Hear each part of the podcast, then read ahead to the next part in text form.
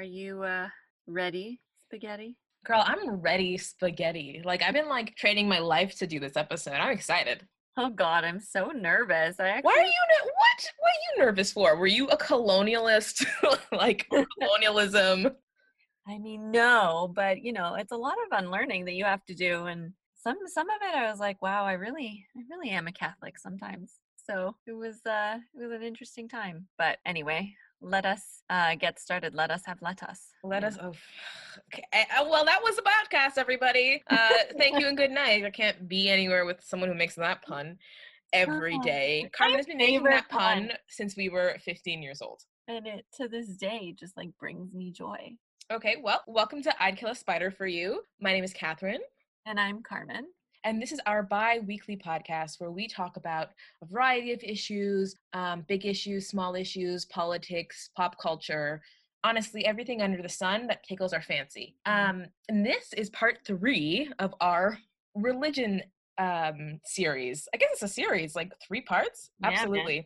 So, our first episode, we talked about our views on religion and how we sort of grown as people and how we identify religiously. Our second episode was a lovely two part interview with two of our friends who one is very Christian and one who is very not Christian. And this, baby, is where we get really deep into our political things. We're talking about colonialism and religion, and I'm so excited.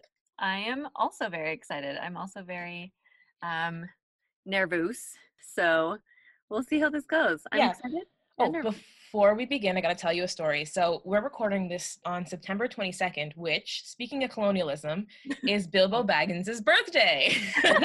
speaking of colonialism, speaking of J.R.R. Tolkien, Uh-huh. uh huh, it's Bilbo Baggins' birthday. And you know what we were going to do today?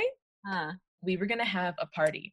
My sister and I and my mom were going to have a Bilbo Baggins birthday, or Bilbo and Frodo Baggins birthday party for those anybody who doesn't know who that is it's the characters from the lord of the rings uh because my mom my sister and i are living like it's i don't know 1920 and we don't have tv and we are reading the lord of the rings aloud to each other Oh, that's beautiful. Literally. I love that. every other chapter is like a switch off between me and my sister and we were reading like two a night and my um God, that's beautiful. Whatever. That's amazing. so cheesy, I know, but we're doing that. And then I was like, wait, his birthday's the 22nd. We should do a birthday party. And I literally planned out a menu and I was going to make all the food and we were going to have like, we weren't going to have nine meals. We weren't going to do a full Hobbit thing, but we Well, had luncheon prepared and we had dinner and um and dessert all prepared i have a menu and everything like it was all set up and then my sister her baby got a cold and so my mom had to go and babysit that baby while my sister goes uh, and does work so she Oh. ruined bilbo baggins' birthday Your sister doesn't like the Lord of the Rings, does she? i think she's fine with it she's not like crazy about it but you know whatever but she ruined bilbo baggins' birthday That fucking sucks. But also, that's really cute and hilarious, and I fully endorse that. So Yeah. And Mm. honestly, it really is a speaking of colonialism moment because the amount that we are into the Lord of the Rings and uh Fun, oh man. man. Actually, I'm really excited. Uh, we'll talk about it in the recommendation section, but um, the Newcomers podcast that you recommended to me has brought me so much joy. Oh, I'm glad. shock and joy. So, you know, well, but Yeah. we'll get into it after. Um, Catherine, I don't know if you uh, wanted to start or wanted me to start. I know I did like some research on some stuff, but also Mhm. had some thoughts, some personal thoughts. I think you can start if you like. I did a little bit of research as well. We can Yeah. sprinkle in our points as we go along.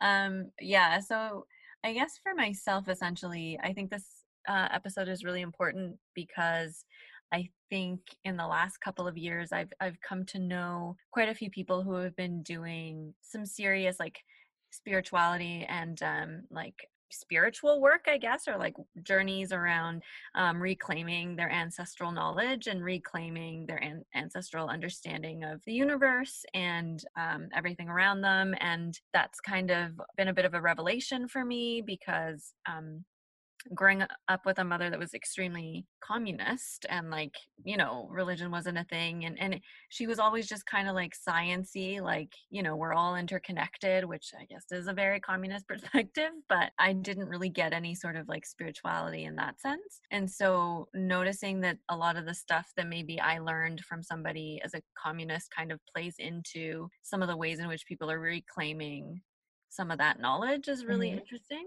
and i've always heard about it you know from indigenous people like in canada because um, even in social work classes despite the fact that i went to school like a few years ago i was lucky enough to have uh, professors who like taught us about things like smudging and the importance of like understanding things like creator and why we call Turtle Island Turtle Island and all this other stuff. But I definitely know one thing for sure more than anything else in the world, and that is that I cannot within myself, and if other people have another way of understanding religion and spirituality, it's totally fine. But I cannot within myself be okay with having a, a part in any sort of faith that was uh, brought to my people and my ancestors by way of genocide and murdering and uh, forcing people to convert. So, hence why I don't uh, fucks with Christianity in any of its forms. I don't care if you're like Catholic or Christian or Pentecostal or anything like that. It's just like not for me because I see it at every time I look at Christianity, I think of the ways that it has destroyed my people and how it continues to destroy my people through things like um, like the banning of abortions like in mexico city the supreme court just struck down you know this possible move towards legalizing abortions? Why so much of that has to do with the influence related to the catholic church mm-hmm. um, on the people? I think catherine and i can have many a story of when we went to mexico and all the history that we learned while we were there um, including the fact that like this beautiful cathedral in the middle of mexico city you know iconic. It's like the it's like the symbol for mexico city anytime you see pictures of it was built and created by the spanish dismantling the pyramid that was in what is now Mexico City and building a cathedral in its place. So, funnily enough, I was actually going through like old Facebook albums, like deleting shit, mm-hmm. and I found some pictures from when you and I went to Mexico. And there's a picture of like two, one of them, you can understand the context because it's you standing next to a cross looking very upset because we were we were at some sort of it wasn't that main cathedral, but it was another cathedral that had been built from the the I to say the bones. It is the bones from yeah. the bones of the pyramid. It was built from another pyramid. I think this was when we were in Chichen Itza or around yeah. there. And there's just a picture of Carmen looking upset, standing next to a cross. And then there's another picture that no one will understand but me. And it's just of Carmen giving me like the like most intense annoyed side eye because the tour guide we have was talking about how like uh about how the spanish like liberated liberated all the indigenous Ooh. people by giving them catholicism and giving them religion. Sweet uh, catherine had to be like it's fine carmen. Fine. just leave it. Just leave fine. it it's fine. And this was when we were like 18 yeah.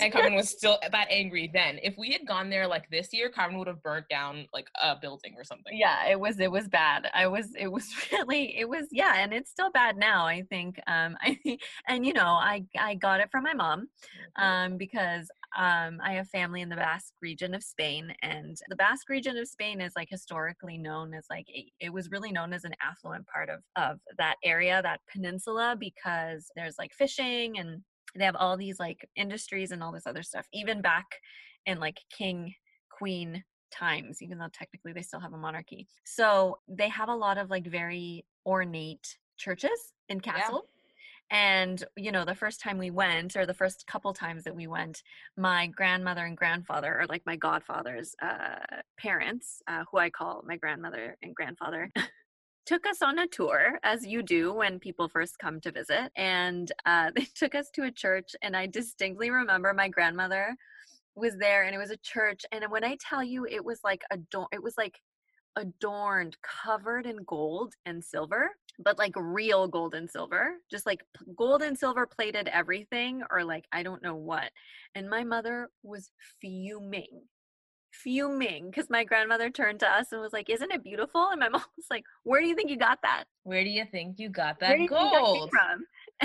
and she was like she was so angry and my grandfather was just i think he was just laughing and my grandmother was just like she's like don't blame me i was i would did not have anything to do with this and she's like don't don't look at me like that. And it just makes me laugh because I was like, I am I am my mother's daughter, you know? I'm Mhm. still that's still me to this day. Whenever they take me to churches now when I go visit, I'm like, get me the fuck out of here. So, you know, fun time, but whatever. Anyway, Catherine, what Mm. about you? Well, for me, I think it's a little different just because I don't have the Catholic background or anything. As I've said in my previous our previous episodes about religion, my mother was the family heathen. Like my mom's like, who cares? And and she has only become less religious and less um believing in God as time has gone on. Like by the time she was raising me, she was like, fuck this shit. Like she's she was out. So for me, I didn't have this background of religion being important. It was just something like my family did but when I got older and I started understanding uh, and studying religion and understanding colonialism and how much it affected um, Black people, because I mean, um, everybody who was involved in the transatlantic slave trade on either side has been deeply affected by Christianity, Mhm. and it's just something that like it's just something that like you can't separate from No. or I can't separate it from my view of Christianity. I can't separate Christianity and slavery. They are the same to me. They are one and the same. And I know that some people will argue that, hey, listen, this God belongs to us, and also that, you know, there were people who were Christian before um, the transatlantic slave trade. I mean, Black people who were Christian because mm. the religion was around for a lot longer than slavery was, and it had mm. made its way to throughout Africa. And it had. That is mm. true. But you can't deny that the vast majority of people who were Christian were forced into being Christian. The vast Right. majority of people had their religion taken away from them.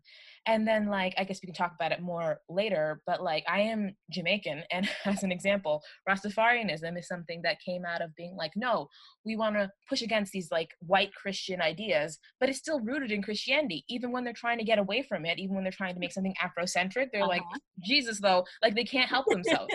and so to me, that's what the le- legacy of like Christianity is in many ways. And then obviously there are other aspects like Mhm. I am also half Indian, and my Indian side kind of like is absorbed into the Jamaicanness of it all. Like, we Mhm. don't really have many traditions or anything that I can specifically point to as Indian, other than like when we clean our house and stuff, and and how we make dumplings and how we make dal. But Right. um, whenever I look into anything to do with British colonialism and India, I'm also like, man, fuck you. like it's just like everything to do with it is always bad and it's always negative. And even when it's not necessarily specifically Christianity, it's also like how the British codified religions and how they um, labeled things and how they made this like they favored groups and blah blah blah.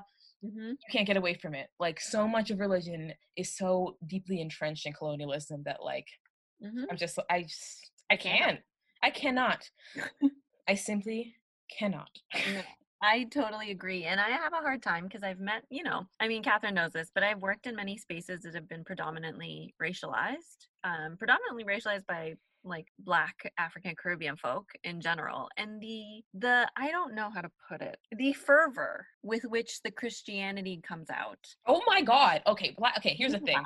Like like So there's far. no there's no one more religious than people were who were colonialized by or sorry, colonized by religion. There's nobody more religious than some like black person, Asian person, brown person who was made to be Christian a few hundred years ago and they're like Jesus is Lord, you guys. Oh my god, God is so important. God's so special to me. Like I'm just like okay, okay. All right, you know, cool cool cool cool cool cool cool cool. cool. Um do you know Yeah. why you think this? Do you know why any of this was Right. made to be part of your life and your culture and your family? Like, Well, nothing makes me laugh harder than when like racialized people are like, "Oh, I don't like that. That's witchy." And oh my God. I'm like, oh do you know who told you that that was bad? White Right? people, when they came and forced your ancestors to stop doing what they were doing and told them it was sin, or worse, killed some of them off and tortured them until they agreed to not do it. And they also banned their festivities and banned all of their traditions, made them illegal, sometimes by penalty of death. And that, my friend, is why you think that things like skeletons or um, like fire related ceremonies or whatever the fuck else are witchcraft and are evil and are the devil because that is colonization telling you this religion is right and this one this one is wrong. And the thing so. is, it goes back like further. It goes, it's the same thing that happened with the British and the Romans. Like they, they, it happened to them first. All of the Christmas and all of the like Christian traditions that uh got imported around the world were initially what pagan traditions that were Christianized. They were like, yeah, yeah, yeah, you can have your religion if you want to do these things, it's fine. And then that's spread out throughout the world. Like when you go to Mexico, like Guadalupe doesn't exist in China, it exists in Mexico. The version of Guadalupe is specific to Mexico because everybody adds their flavor to Christianity. Mm-hmm. Um, because you can't fully remove any part of like someone's initial religion, but the rest of it, like the rest of um La Muerta and whatever, that's evil, that's bad. Yeah. But you always go they always take a little piece and sprinkle it into the religion. It's like a McDonald's. It's like when you go to McDonald's in like China and they have like food that they would never have in McDonald's in mm-hmm. Canada, but it's McDonald's. Yeah. This is kind of the thing I've been struggling with recently because I've met people who are doing um oh shoot. Uh there's different things. There's like uh orishas and stuff. Like that's like more Afrocentric background um related um like spirituality. Like I think people would probably call it voodoo and other nonsense. Now, um, but I know people who are practicing that way, or they're looking into doing like, you know, or like Santeria is like another thing that you would call it, but like other types of work. And in relation to reclaiming um, like their ancestral knowledge and kind of reconnecting with the earth and reconnecting with things like that. And I think that that's been really important because while doing this research, you notice how, at least in Latin America, I don't know in different places in like Africa or even here with indigenous communities, I haven't, I've been to a lot of like reserves and stuff, and it's been an interesting experience. But at least in Latin America, it's so the mixture of indigenous and like um like african and european kind of faith is so like mixed together mm-hmm. that it doesn't look like when i go to spain it's so it's such a different it's so different. It's just like not as colorful. There's like not the same superstitions. It's like the saints are different, you yeah. know, like things are just different. And it's just like, but people, because the churches went to different places, they had to learn to adapt in different ways. Um, and so it's kind of being okay with me, for example, having uh like Virgin of Guadalupe around my house. Like multiple, yeah, multiple. Understanding that she, yes, multiple. Understanding that she is a symbol, and I can talk about it a little bit after. Um, but she's she was used to convert indigenous people, um, very strongly so. Um, and actually, she was painted because she didn't appear that way normally. Because you know the legend is that she just appeared on a mantle with some flat anyways it's a whole story the truth the truth is an indigenous man painted her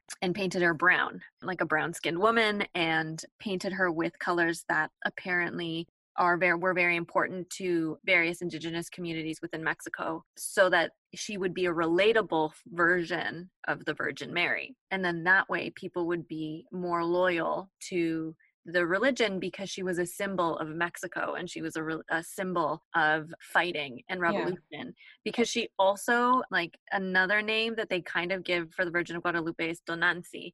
Tonantzin is actually, um, I guess, like the indigenous understanding of like, I guess, like warrior or like, and I'm gonna get this wrong, but just like earth, woman and earth and mother. It's like a concept. Um, and Tonantzin was kind of like this all encompassing thing but it was a but it was symbolized as a woman and and women these days in mexico are, are named Tonantzin and so she's known as both but Tonantzin was like an indigenous understanding of like warrior and all these other things and so when they used the virgin of guadalupe to do this they also managed to convert people by mixing these two things together. Yeah quick question quick sidebar.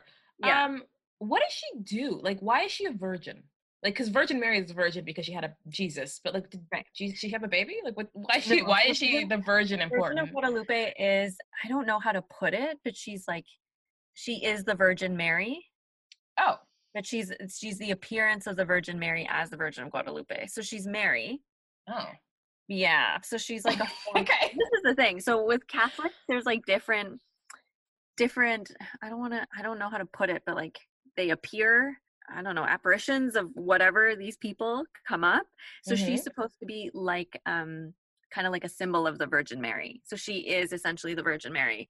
Um and so she's called La Virgen de Guadalupe. So she she i mean catherine knows the story because it makes me angry every time and we've talked about it so many times but essentially there was this um, indigenous man named juan diego i don't know if anybody here has ever met an indigenous person named juan diego but back in those days my response is probably not so i don't know why the fuck that was his name first fucking problem. And he, uh, the I mean, Virgin. we know Mary- why, but Well, yeah. the Virgin Mary appeared to him and said, I need you to build me this thing. Please build me this church. And please let, you know, whoever know. And his uncle was really sick. And she was like, you know, like, I'll, I'll you know, I can help him, just, you know, whatever. And so it was, what a bitch.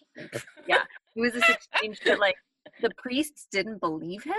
And Uh-huh. so, he, she- so I think the third or the fourth time she was like, basically said, you know, fuck it, and said, here, take this. You know, he had a bag because he he carried, I think, like food and and flowers. He was like a campesino, like a peasant, I guess, and like carried things to market and like I don't know, did a lot of growing stuff and I don't know what to call it, but anyway, he um was a farmer of some sort, and so she said, here pick these flowers and the flowers are actually spanish flowers and i forget what they're called at this point and she put them in in this oh god i don't even know how to say it in english but basically like a bag like a like a cloth bag and um, she said take them to the priest and so she takes them he takes them to the priest and he unravels the bag and the flowers come out and lo and behold here is the image of the virgin mary or the virgin of guadalupe on this mantle. And so that was when they decided to build this build this church and so her story apparently traveled around and her miracle is that she converted all of the indigenous people What a miracle. uh you know she also- Hallelujah. also i think helped i mean i'm very much butchering the story but like juan diego i think the uncle i think cured him. I'm gonna be very wrong. People are gonna be yelling at me in this episode. Like um but um yeah she you know she performed several miracles but then one of the, the one miracle that is very much heard of in in mexico at least is that she is the reason indigenous people converted to catholicism. So growth um but also like the virgin of guadalupe has morphed into a lot of different things so Hmm. as much as she's an issue She's morphed. she should yeah She's transformed. she has Oh. transformed into the most interesting like mix of things so you know when she first appeared in like mexican history she was the first flag mexico had so when there were Hmm. revolutions they used her as a flag because mexico didn't have a flag yet. Um, the other thing is that now in modern day you know she's actually kind of seen as a political symbol because a lot of like chicanos living in the us put her on their body as like like brown pride or like that type of stuff like latino and chicano power is kind of symbolized with virgin of guadalupe. And she's also kind of a symbol of unity for a lot of people. Like i know a lot of people will go to different parts of like the us that i've heard or like whenever you go to mexico like you'll see the virgin mary and you're like oh like my people are here. So it's like a that's like a it's a feeling of like family and togetherness and so it's kind of for myself balancing them both but um I saw my aunt and my family recently on Friday. I went for a walk with them, and I hadn't seen my aunt Victoria in in a, in a while, and we hadn't gotten really to talk in a while. And uh, my aunt Victoria is like the most like Mexican of Mexicans. Like she's very like Mexico City. She just like swears all the time, and she like tells it how it is. And so she saw me with my Virgin of Guadalupe face mask, and she just went, "The fuck!" And she was just like, "What? How was the least Catholic person in this family coming out wearing this?" I was like, and she's like, what is happening? And like the whole, like, it was like 10 minutes of like, pendeja. I was like, sorry. But it was very funny because she was just shocked and then she was laughing. And I was like, Dia, it's extra protection just in case. And she's like, just in case, pendeja. And she was just like, she's like, you're ridiculous. Anyway. So now I've just learned to embrace the Virgin of Guadalupe as like a symbol of one of many symbols of my Mexicanness. And um, if I had to choose between worshiping a man or like feeling some level of comfort from a woman, I'm gonna choose the woman. I mean, fair. But But Carmen, if one day I look up and you're like, I'm Catholic now, I'd be like, you know what? It was the Guadalupe all along. Her miracle has persisted she has converted Carmen into Catholicism. no, oh God, no Catholicism. Um, but then that also brings me to the point of La Santa Muerte, which is really interesting. And if you talk to most Mexicans, especially Mexicans who are like a little bit older, um, maybe not so much the younger folks, La Santa Muerte is uh, she basically is a woman. She she's called like the bony lady. So she's a skeleton, and she kind of is wearing the same thing as the Virgin of Guadalupe, only she has I forget what they're called, like a scythe, like those things that Oh, the yeah, yeah, yeah, yeah. Has. Mhm. So that she's actually become super popular, and the Catholic Church is going like truly out of its way to tell people do not It's the devil.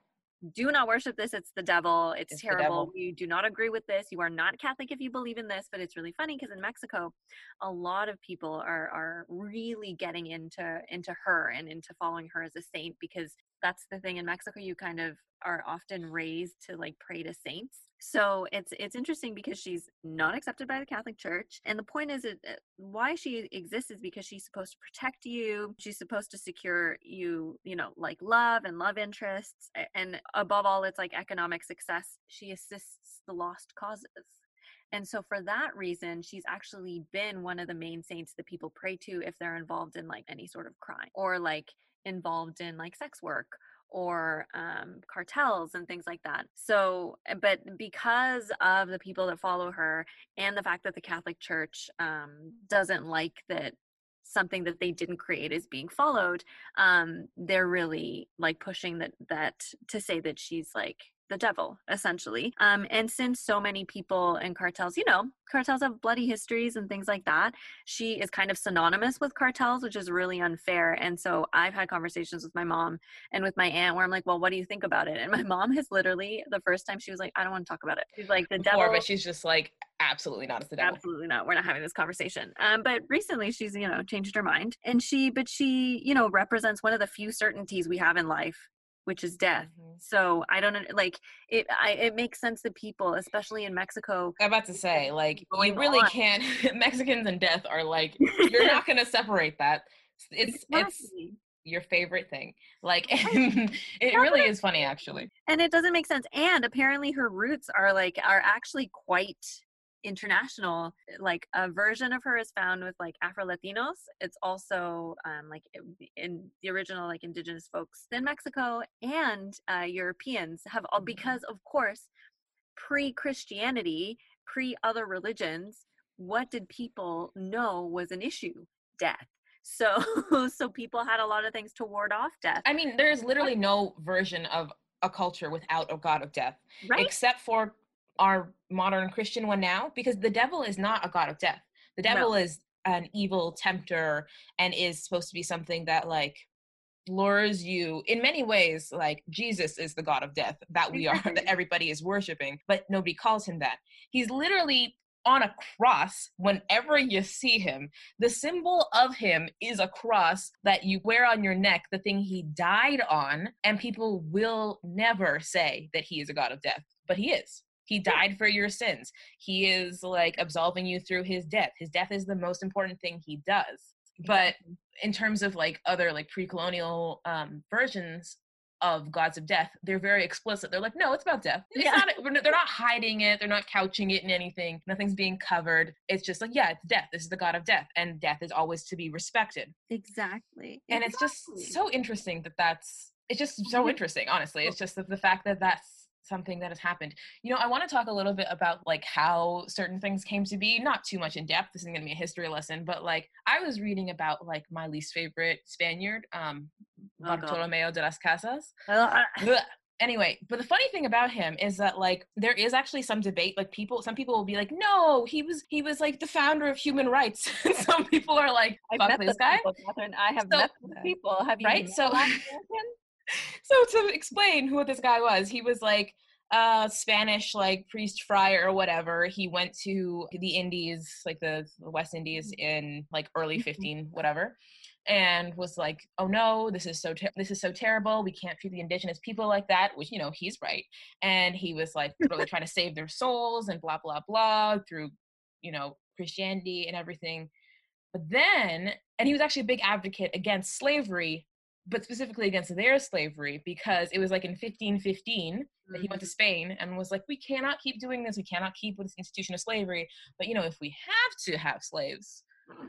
How about those African ones? You know what I'm saying? Like he Yeah. was just like he was like Africans are harder workers and they don't die as easily and they don't really have souls, so whatever. But the reason why people are like, no, he was he was good is because later on in life he regretted and repented and was like, oh shit, I was wrong. But like Jesus. he's such an influential part of the history of he's not he wasn't necessarily he wasn't of course the only one being like let's get african slaves. And i think they were already importing importing some like the spanish were already doing a little bit of african slave trade stuff but like people like him and his name stands out because he's just like very well known were these advocates of like human rights but not for black people you know? And Yeah. the, all they were were advocating for christianity and these were the early colonizers. These are the people who brought their religion with them.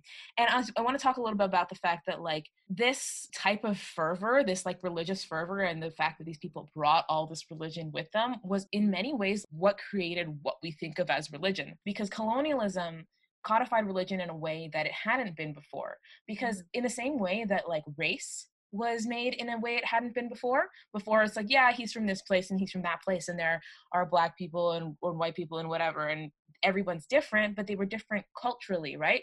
There wasn't some sort of genetic difference. He is an example of one someone saying no there's a genetic difference. And even before Uh-huh. well well before genetics he was just like no they're different. Even What though yeah yeah yeah he repented later whatever. But two like the religious fervor of all these zealots going out with every like crusading boat made christianity into like this behemoth and this monster and, and then also anytime they interacted with another religion their only options were either to stamp it out try to assimilate it or they just had to like accept that it was different Mhm. but in many ways they would do it like moving forward to like i don't know british rule in india like hinduism as we understand it didn't exist before british rule Mm-mm. Because like it was yeah there was the books existed the traditions existed but like it was different than like everybody who's a hindu believes the exact same thing does the exact same thing you know what i mean Right. like apparently the word like, like calling it hinduism at all was something that the british um, came up with for like the census to distinguish people who weren't Sweet who weren't um uh, muslim oy, oy. And like obviously i'm not saying british people invented hinduism but like them being able to like put a flag in it and say this is hinduism and this is islam and this is like taoism and this is this is such a british colonialist bullshit because like the truth of of religions and faith is that they shouldn't be so monolithic and structured. They never were before. Mhm. you know what i mean I agree. I, I also think that I see that I see that in Spain as well, just in the in the ways in which religion, and this is another reason why I stay away from like the big religions. You know, I I don't.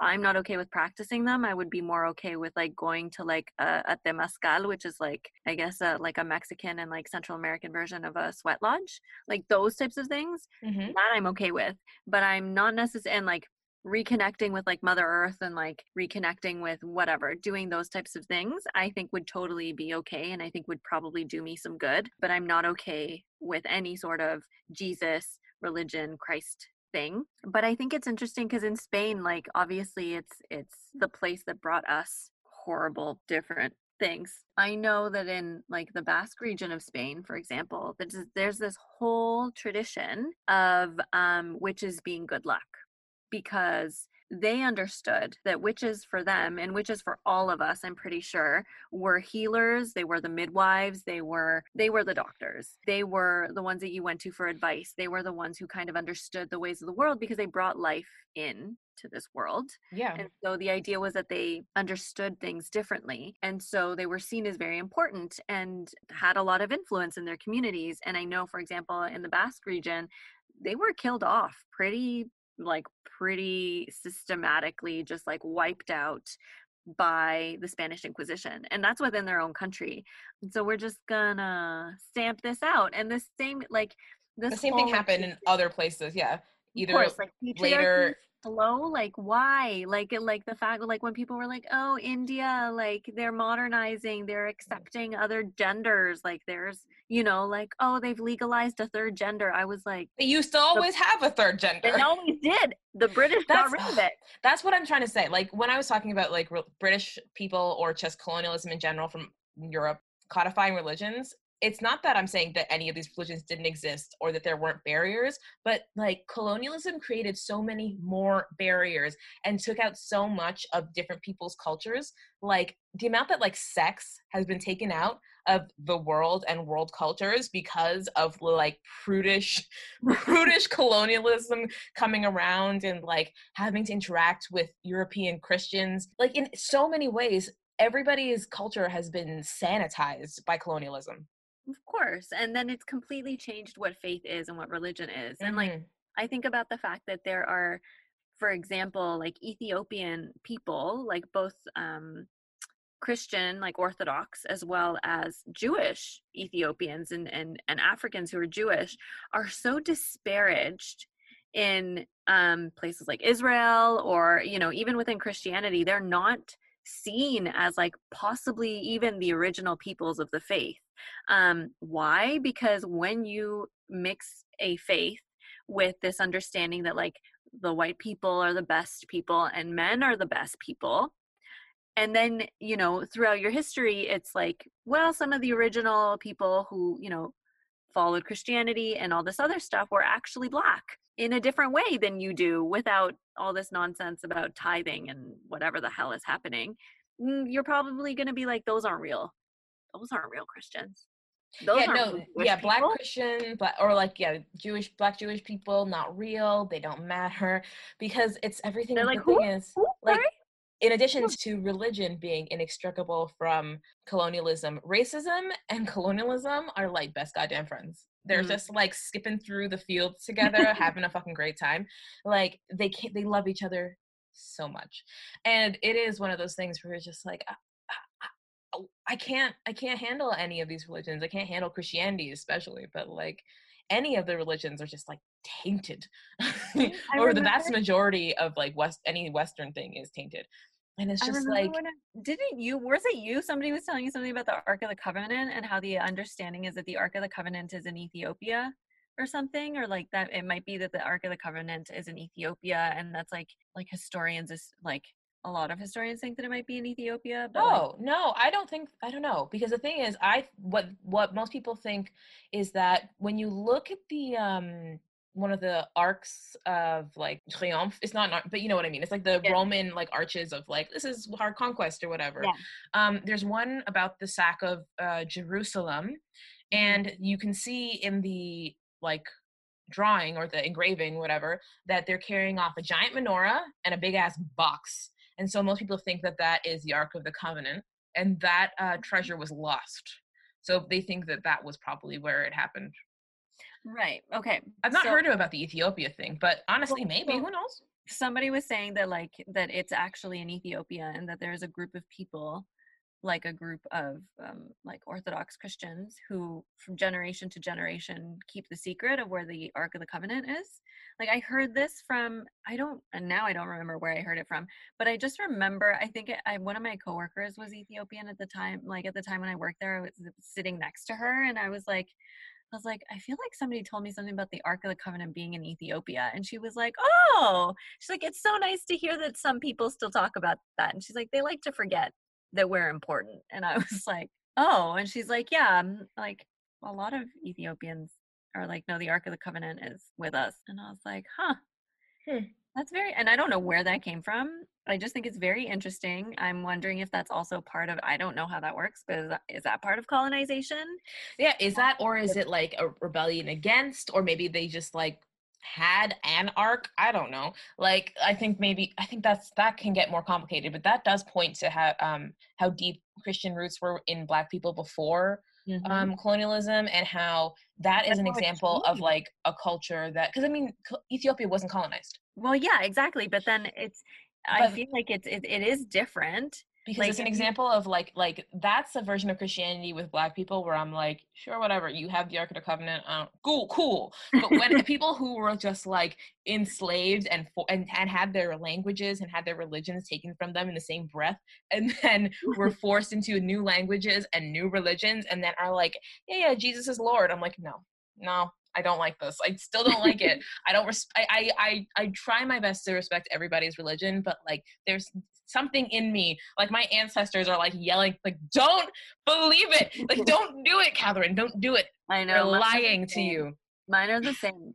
I remember I did at the Temazcal, which is like that that thing I was saying, like the sweat lodge, when I went with my mom to Mexico a couple of years ago, and it was my first time doing it. But it's like so it, it filled me like okay, so this is what I've heard about sweat lodges in general. Like whenever you do sweats like that, they're meant to cause like I guess the heat and a bunch of other stuff like causes you to like expel a lot of emotion.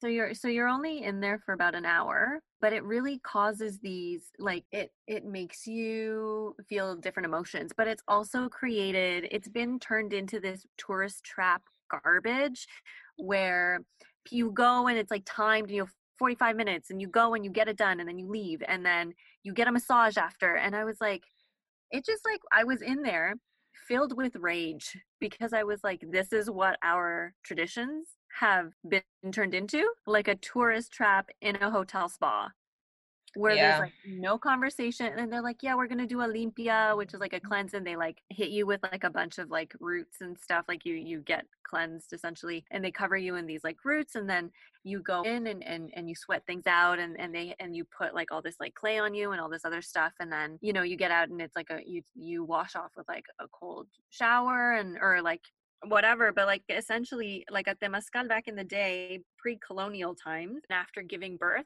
for them and their babies to like cleanse them um and so it was supposed to be like a spiritual cleansing as well as like healthy for you and it's just one of those things where now i'm like now it's just a tourist trap and a spa and it makes me very upset but and I it caters did to white people? Yeah and I, but then i did it and i was like this is like all i have and that makes me sad Yeah, it is. Yeah, that's the thing. Is that like here's the thing, the reason why, or I, what I believe is the reason why so much of this like caters to white people and all this, all these white people are like on this journey of spirituality. Or if you here's a, I mean, I'll save it to the end as a recommendation, I guess. But like we watched a show called, oh shit, what was it called? What, Unwell. Wellness? Unwell. It's called Unwell on Netflix, and it's all about like different sort of like homeopathic naturopathic methods of healing and a lot of them are either like bullshit or some sort of an indigenous thing that they like swiped. Well um and the reason why i think so many white people and people who are not white but in our sort of like western culture are so desperately searching for religion and and searching for something spiritual and something to connect them is because everything was taken away from them. And it was taken away from white people too. White people did it to themselves first. They were like okay let's expunge ourselves now. Boom we're good. Now let's go on to everybody who's near us all our neighbors got it. And then they kept then they expanded out. And like as Brit like with british people as an example like they started with themselves and then they were like our neighbors the welsh the the scottish fuck them like you know what i mean i mean and so they've just been taking things away like piece by piece from everybody until everybody feels empty and everybody is just like desperate for the next thing that they can get and that's the legacy of fucking colonialism Oh, and I think maybe there's a way. I I would hope that there would be a way for people to like reclaim, like uh, the people that I know. I know that they're doing it very intentionally, right? Like they're going to the people that they know. They're also doing their research around their own cultures. Shit. If I hear one more white person talk to me about ayahuasca, I swear to God, I swear to God, I swear, like, going- go to your own shit. What are you, Polish? Find say- your I Polish bullshit. Find your thing. I guarantee you, you will find a, a like like some white version of Sweat Lodge you can go to. Like, go. would, I exactly. guarantee you. Exactly. So like reclaim that, but also like if you want to believe in Jesus, this is the thing. Like my issue with the religion and with the faith is just what it's turned into and the harm that it's caused to my people. Yes. But I recognize and understand that people at this day and age can find things like Jesus and other things very comforting. And so I get that. But my whole thing is like, if you want to have a spiritual journey or you feel like you haven't had that, don't continue to colonize by taking other people's shit, not understanding it, not reading the instructions, which seems to be like every white person's favorite thing favorite thing to do is not reading instructions. Because And they got it. They're white. They got it. No, and they're just like running with it. So even for me, I've had a hard time, like, you know, with ayahuasca and stuff. That's actually not a Mexico specific thing. Mexico and like spirituality within Mexico is different. We don't have ayahuasca from what I know, from what I've been taught. There are other hallucinogenic things that you can use. And I don't even know how you use it because it wasn't until I watched that documentary that I found out that you don't trip on ayahuasca the healer is supposed to have the visions and is supposed to do the singing to cure you, not you tripping balls on ayahuasca. It's Mhm. supposed to be just the the healer, the elder doing it. And it blew my mind because I was like this whole time all I've been thinking is that you you just you are supposed to be on it and it's been so westernized and it's been like such a tourist trap that they've they're completely changing these people's traditions and it filled me with rage. So then I was like, okay, so I don't even know what my people's traditions are besides maybe at Temazcal and even then that's southern Mexico and I'm not from southern Mexico, so maybe there are other things, but definitely like you need to do your own research and as much as people say like, "Oh, white people don't have culture and white people blah blah blah." They do. They do. Guys, crack a it. history book. You got it. Find it. Find your Find it. own. Celebrate Michaelmas or something. Like get just just but like like find your own shit. You have it. Log. Get yourself a Yule log, you know, or something, something to that nature. Figure it out. Like there are herbs that are like very specific to to you know different parts of Europe. Like in the Basque region, they definitely have all these people who do all these weird herb things and like witches and all this other shit. So they're they're set. So like do something like that. Do it that way. Yeah. It's Mm. funny because like I was just thinking of like a like it's so weird because so my family is Jamaican, like on both sides, but one half is Indian. And on the Indian side, um there I have my mom has like a story about one of my aunts who like was into like I don't even know what to call it, like some kind of voodoo, like like Yeah. which isn't Indian. It would have been black Jamaican something that she was then into but she's from jamaica so i'll, let it slide um but the funny thing is like my mom has a story about one of it Obeah?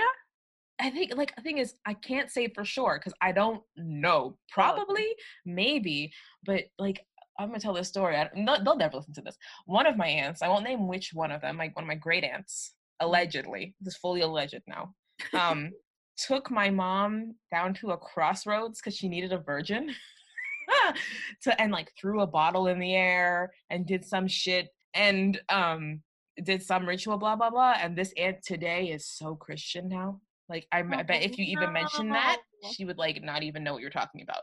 She'd just be like, hmm, Hmm? pardon? who but like that's another example of things it's like like um places like jamaica like have so many like various religious practices that aren't christian but i swear to god at the end of the day they all turn into christians and you're like okay okay guess okay cool cool cool cool cool cool yeah Well, I it's like in Mexico, they have um you like bless the house, right? Like you're supposed to bless your house. You're supposed to cleanse your house before you move in. Mhm. Um, but like they have priests come in and do that, and it makes me laugh because I'm like, I'm pretty sure this is indigenous that you have like you that you're doing it at all right You're doing it at all. One and two that you have a man coming in to like have all these um what's it called um like herbs smoked uh, like around the house. I'm like, come on now. come Like, on It just makes me laugh. I also know I was reading this thing about how like like witchcraft became a big thing in Mexico specifically. I think it was saying that witchcraft became part of um Mexican women's like even high class Mexican women's understanding of kind of like spirituality because women were given had rights obviously before colonization i would assume they had more rights obviously and then um, it was this thing about how women you know depending on government and everything else would lose rights or win rights or whatever but women had very little autonomy back in the day and some of them were like i won't get you legally but i will get you with this witchcraft Yeah. It's also the funny thing about like witchcraft and any sort of thing that you could potentially call witchcraft, so like not a specific tradition, but just all traditions, Mhm. is that like, let's say for example with Europe, it was just so common. Everybody did fucking witchcraft. Every every single goddamn person did witchcraft. It wasn't until like the the like 14th 15th century that it became a problem like i remember in one of my original sources i read in um, a, cl- a, a class about witchcraft i took in university there was like i think it was in spain where this woman was like i'm a witch i'm a witch and i jumped off a building and i flew out and blah blah blah and this was in like the 10th century i think Mm-hmm. and the people like the inquisition at the time were like prove it. They're like oh j- fly fly then bitch fly. Like they were like what are you fucking talking about? This is bullshit. Oh, those But, were like, days, Catherine. you fast forward to like 14 whatever or 15 whatever that shit is a crime. They will kill you for that. If she had come to a place and said i'm a witch she'd be like all right dead. Like it's so funny how and it, it really is like very clear that having a mission made people insane. Like i think people were also kind of koo- kooky crazy during the crusades. They were a bit more um aggressive shall we say? But Yeah, like during the times of like for the first fifth second crusade people especially who were going like had this religious fervor and then that went away for a bit and then like it pops right back up when colonialism happened and everybody has this religious fervor and they have this religious intensity that they did not possess before and that's when they start being like you can't do this and you can't do that and you can't do this and you can't do that when it was during colonialism that the protestant reformation happened like this religious fervor and having a mission really like go together Yeah, I think it's a big thing. And I I don't know, I just I don't really I mean, we talked about this the last episode. I don't get the crusades. And the crusades actually make me think of something else because you and I understand Christianity in a very specific way because of how we were raised.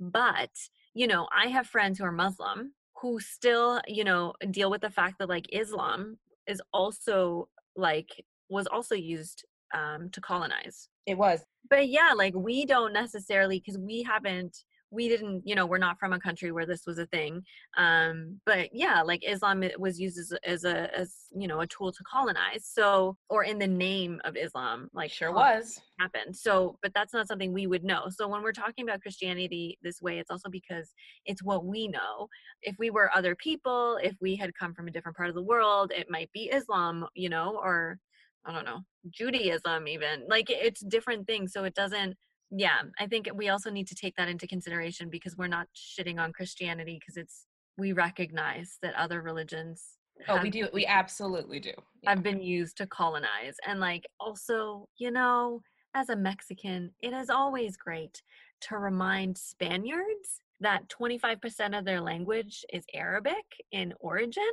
Bitch. Nothing brings me more joy. Nothing brings me more joy and like um you know are some of the churches in spain look a little mosque like I mean, listen, the thing about this the Spanish specifically, like, is that like you like, those motherfuckers, like I'm just like, you're so influenced by um the Moorish the Moorish like caliphates and everything. You you're so why do you think you're all fucking brown? Like, what are you talking about? What are you talking about? Why do you think you can get a tan? It's not because you're like like get out of here.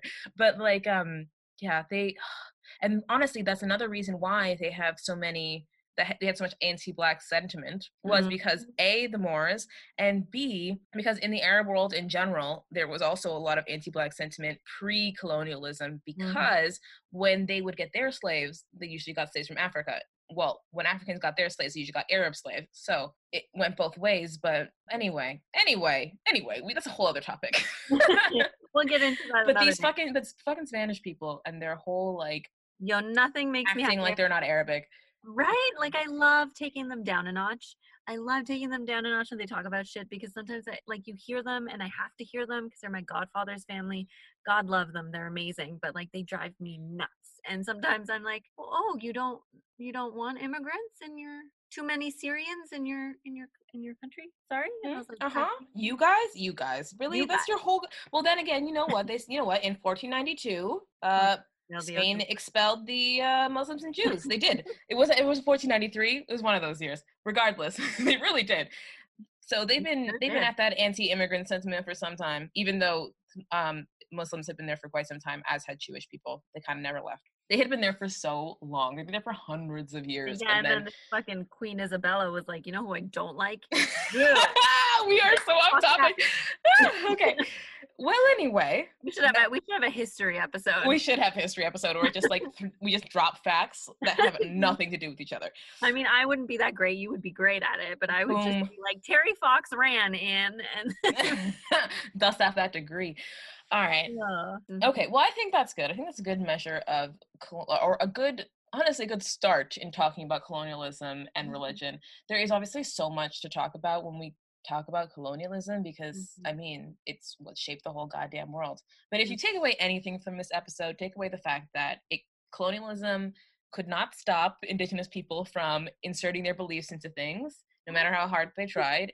That there is something for you to reclaim, no matter fucking where you're from, Mhm. and that you need to decolonize yourself and your mind and it is a process you need to work on every goddamn day oh God, because it's hard. That shit is. and black people and black people please examine your relationship with jesus please. Just for just for, just for a second. Just for just for a second. Just think about it. Just think about it your for relationship with Jesus is uh, then relates to homophobia, transphobia, um, other phobia yeah, related. that's not just for black people that's for everybody but like for everyone. but but f- just for black people i'm just saying just like think about it just think about it. Just think about like maybe how Think you weren't worshiping jesus forever and maybe that was like better for you or you know I'm just saying. I mean, I'm not going there. My people, my people. I mean, my people are gonna do what they're gonna do, but you know, just uh, just examine how you view the world due to six pack ab Jesus, white, Mhm. blue eyed, white jesus okay and if you're gonna worship jesus don't worship white jesus Jesus. uh, then if jesus christ jesus fucking christ jesus mary and joseph do not worship white jesus oh yeah, please don't. And you know, the Virgin of Guadalupe is right there. She's brown. she's brown but uh, i mean maybe don't go taking a mexican symbol if you're not No, yeah. uh, Well, Car- carmen what are you encouraging Well, no, but in Latin America, she true is. true true So if you're Latin American, you should be fine. you should be fine you're covered don't worry if Don't you're if you and like I don't I don't really even know what to say to Rastafarians. Y- You do you. Yeah, you do you. You, you, you know, Selassie and everything else, you great. You have a good time. Sure. Yeah. All right. Well, I feel like that's it we for colonialism. Um we've mentioned some throughout the episode, but do you have any recommendations? Yes, I have a few. So the first one actually was really nice. They actually reposted our Instagram post that we did. Um, but one of the first podcasts I ever listened to that I still listen to, Latinos Who Lunch, um, is an amazing podcast. Uh, and it's two uh, queer men who uh, are Latin American. One is Guatemalan and Mexican, and the other one is Mexican.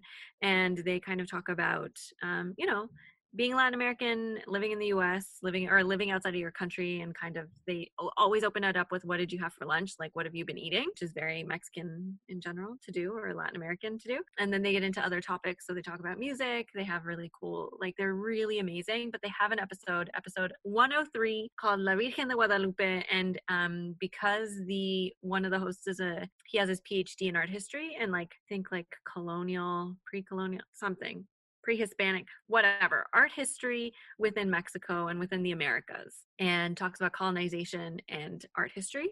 And so he gets into the art history piece of the Virgin of Guadalupe and why she was so important in regards to colonization, um, and how she came to be so important in the Americas. So that's an amazing podcast.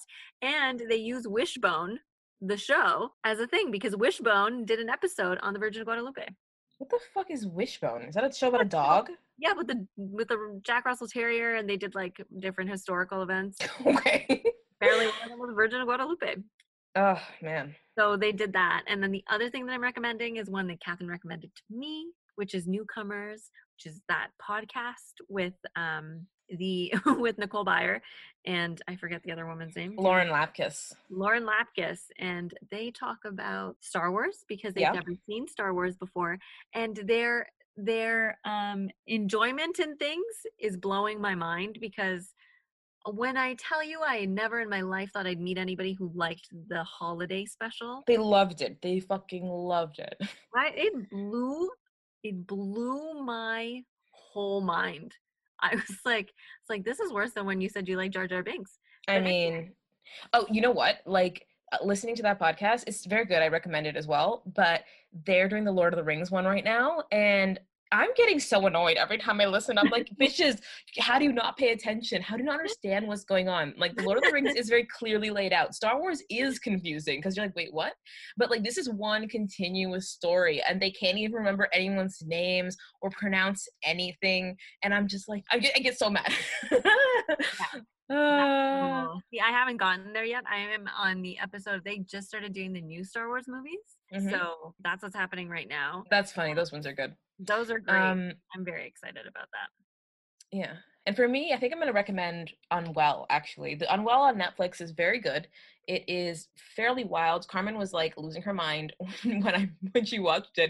Dare was- you make me I was, like, that and not warn Texting you, I was texting her while I was watching like this fucking is fucking crazy. But then I started watching another episode about like tantric sex, and there's shit in that episode that I knew would make Carmen mad, and I didn't tell her. I didn't tell her about it. I was like, just just watch it, just watch it. But basically, it's a series on Netflix about How um people don't follow instructions? yeah and about how like the wellness like craze and how people are tr- searching for alternative medicine and it's it's very good Yeah, that Yeah. made me so angry. One of them made me sick to my stomach. If you watch it, you won't need to figure out which one. Yeah, that one was pretty pretty gross. There's some pretty gross stuff in that one it's good. Okay so as for social media uh, you can find me at the cc williams pretty much everywhere. Uh, for if you go to my instagram you'll find pictures of my cat who is apparently almost obese. Actually i have two cats. One one of my cats is obese and um yeah she's she's obese and needs to be on a diet what about you carmen what's your social media I mean, your cat. I love your cat, and she can be as obese as she wants. Um, my Instagram is Carmen underscore Maria four one six. If you want uh, pictures of me and also funny memes and stories. And um, did you do our Instagram? No Or. Um, it is I'd kill a spider for you, all spelled out. I'd kill a spider for you on Instagram and on Twitter. It's I'd kill a spider number four letter U. Um, if you want to follow us, that would be great. I post a lot of 90 Day Fiance shit, and also of one of the things I'm super excited for that you have to look forward to is that people voted, and Catherine is going to be watching an episode of 90 Day Fiance, and I'm currently brainstorming which episode to show her. I have said before, I'll say again, reality TV makes me ill to see me feel love and attention at this will. It makes me sick. I don't like it. It makes me sick. It makes me sad. It makes me like desperately sad. Like any reality TV, whether it is like Jersey Shore or 90 Day Fiance or Tiger King or Hoarders, these are all the ones I've watched with Carmen and they make me sad, like desperately sad for people. I'm like, what happened in your life? Are you okay? What happened to you? I can't I can't enjoy it. A lot of people watch it and are like, these people are wild and are like, I think it's funny, and I'm just like, what happened to you, man? Well, for 90 Day Fiance, just have to make sure I find you one that doesn't have like an old lady trying to marry a Nigerian. I mean, I've seen that one, and that made me sad. Yeah, so I have to find you not those seasons. I have to find you. We could also do 90 Day Fiance the other way. Carmen, I'm leaving. I'm putting myself in your reality TV show hands. So I hope you'll enjoy. I mean, you liked, uh, well, we hate watched. Um, what was it? Love is Blind. yeah, that was kind of boring. Yeah. it was good at the beginning, but then it got boring, and then I got also sad. I got so sad for that that desperate girl, Girl. that that really that weird desperate girl, Jessica. Yeah. Jessica. What so, a mess. So sad. Fed her dog wine from her cup and then drank. That can that that can kill your dog. Anyway, anyway, that's all for us. Goodbye. Bye.